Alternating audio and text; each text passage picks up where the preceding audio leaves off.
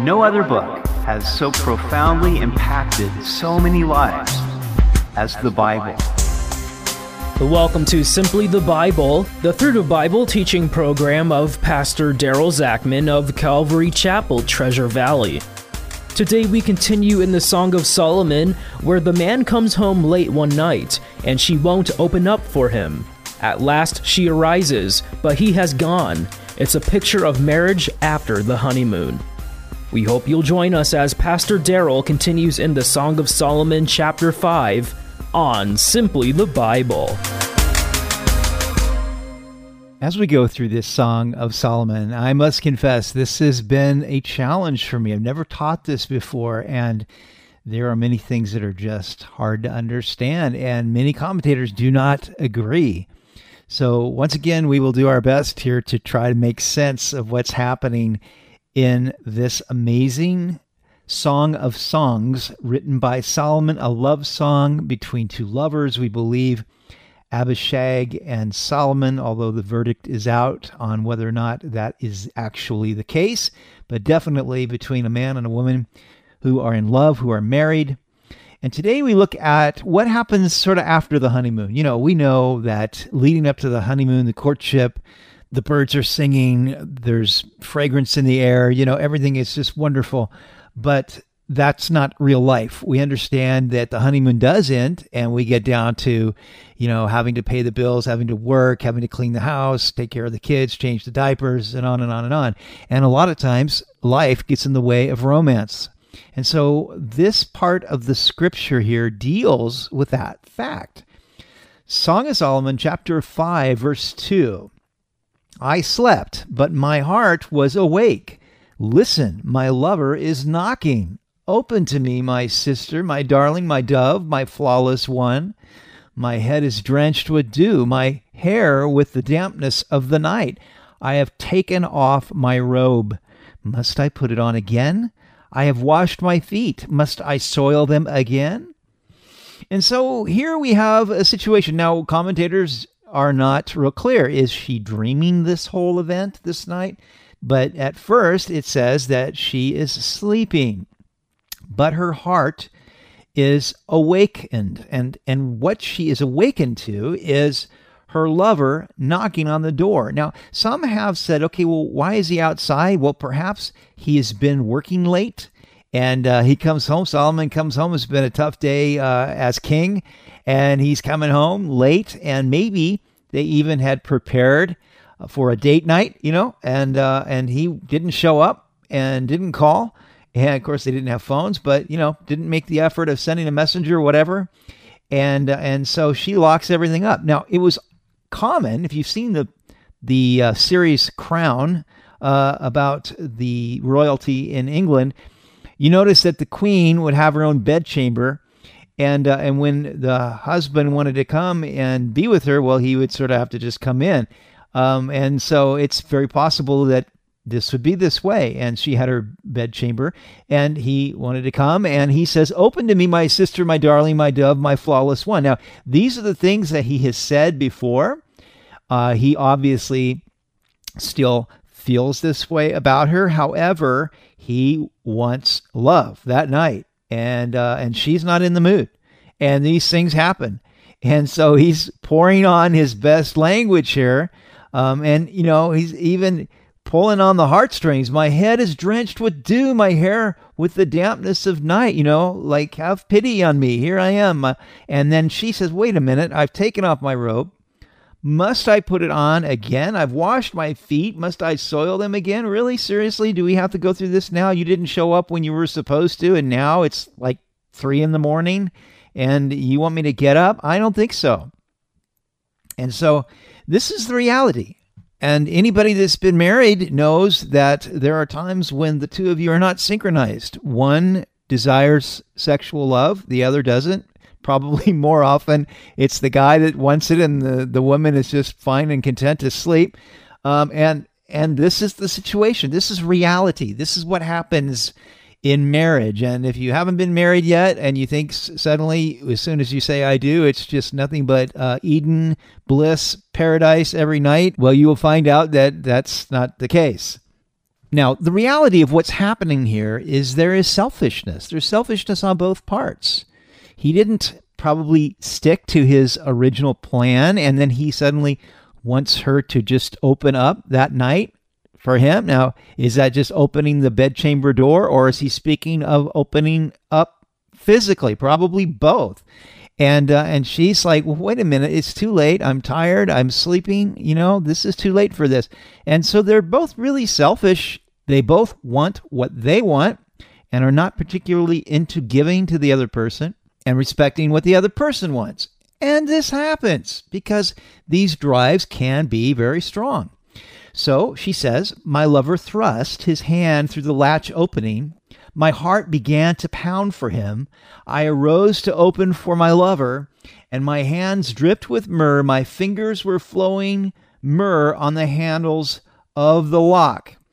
And so I'm told that in those bed chambers, there would be an opening. There would be a bar that could be moved up unless the bar was locked. And with the hand coming through the opening of the door, you know, she sees his hand, and somehow in this, he wins her. We don't know how, but her heart changes and she desires, okay, I'll get up. And so she prepares herself. She gets out her myrrh. She gets the oil. She puts it all over her. She's going to be ready to meet him and feeling that she's smelling good and ready and all of that. But by the time she gets there, her hand's still dripping with the myrrh. She opens the door. I open for my lover. But my lover had left. He was gone. My heart sank at his departure. I looked for him, but did not find him. I called him, but he did not answer. And so this did not work out the way she thought. For either one of them, it didn't work out the way they thought or wanted. And he probably just said, fine, okay, you're not going to open up for me. I'm just going to go back and, read the records of the kingdom or something, you know, or maybe he's going out with his friends. Who knows? Who knows what he's doing? But guys will get like this if they feel they've been rejected. Sometimes they'll just get upset, or they go, fine, and they go downstairs and get their pillow and sleep on the couch, but whatever it was, he left. And so now she wants him and he's gone. And this didn't work out the way she thought it would. She said, my heart sank at his departure. I looked for him. So she goes out looking for him. I looked for him, but did not find him. I called him, but he did not answer. So now she's out in her bedclothes. She probably put a robe on, but she's not dressed as the queen, calling for him, but he does not answer. The watchmen found me as they made their rounds in the city. Now, Jerusalem is a walled city, so there's watchmen on the walls, and they don't recognize her. And so they beat me, and they bruised me, and they took away my cloak, those watchmen of the walls. Now, again, is this just a bad dream? Is she just having a nightmare? Is she just imagining this whole thing happening? It seems like this is not literal, that they didn't literally beat and bruise her, but it would seem that she's feeling that way. She's feeling that she is getting abused in some way. Then, right out of the blue, the maidens show up. Now, it says, O daughters of Jerusalem, I charge you, if you find my lover, what will you tell him? Tell him I am faint with love. And so, why are they up in the middle of the night? That would make me think that she's just perhaps dreaming the whole thing. But the dream is based on the reality of the fact that these kinds of things happen in a fallen world. But now she wants the maidens to give the message to her husband that, hey, look, if you find him, tell him I'm faint with love. I want him. And so this can often be the case. We can be selfish with each other and rude sometimes, and then suddenly we realize, oh my, I've hurt her or I've hurt him, and then we feel bad about that, and then we long for them. And, this all happens, right? This happens in real life. It's called making up, and this is what's happening. Now she's lovesick for him. Before, she didn't want to get out of bed. Now she's lovesick, and she's telling the maidens, the daughters of Jerusalem, if you find him, please tell him this for me. Now, I think what is important in this whole dream story, whatever, is to understand the realities of marriage and the fact that it is an institution of denying ourselves for one another. And Paul really takes up this point in 1 Corinthians chapter 7. Now he says, "Now regarding the questions you asked in your letter, yes, it is good to abstain from sexual relations, but because there is so much sexual immorality, each man should have his own wife, and each woman should have her own husband. The husband should fulfill his wife's sexual needs, and the wife should fulfill her husband's needs. The wife gives authority over her body to her husband, and the husband gives authority over his body to his wife. Do not deprive each other of sexual relations unless you both agree to refrain from sexual intimacy for a limited time, so that you can give yourselves more completely to prayer. Afterward, you should come together again so that Satan won't be able to tempt you because of your lack of self-control." So this is the reality. Paul is saying, look, you know, if you can be single and you're called to be single, wonderful. But if you cannot, if you have these passions, desires, and you can't control that, you then get married, fine. And then at that point, you know, it's okay to abstain for a period of time from sexual relations, but you should agree to do this together. And if one of you wants to have sex, the other should freely give the body, and vice versa. And, you know, now, on the other hand, that's not a hard, fast rule, because he also says, I say this as a concession, not as a command.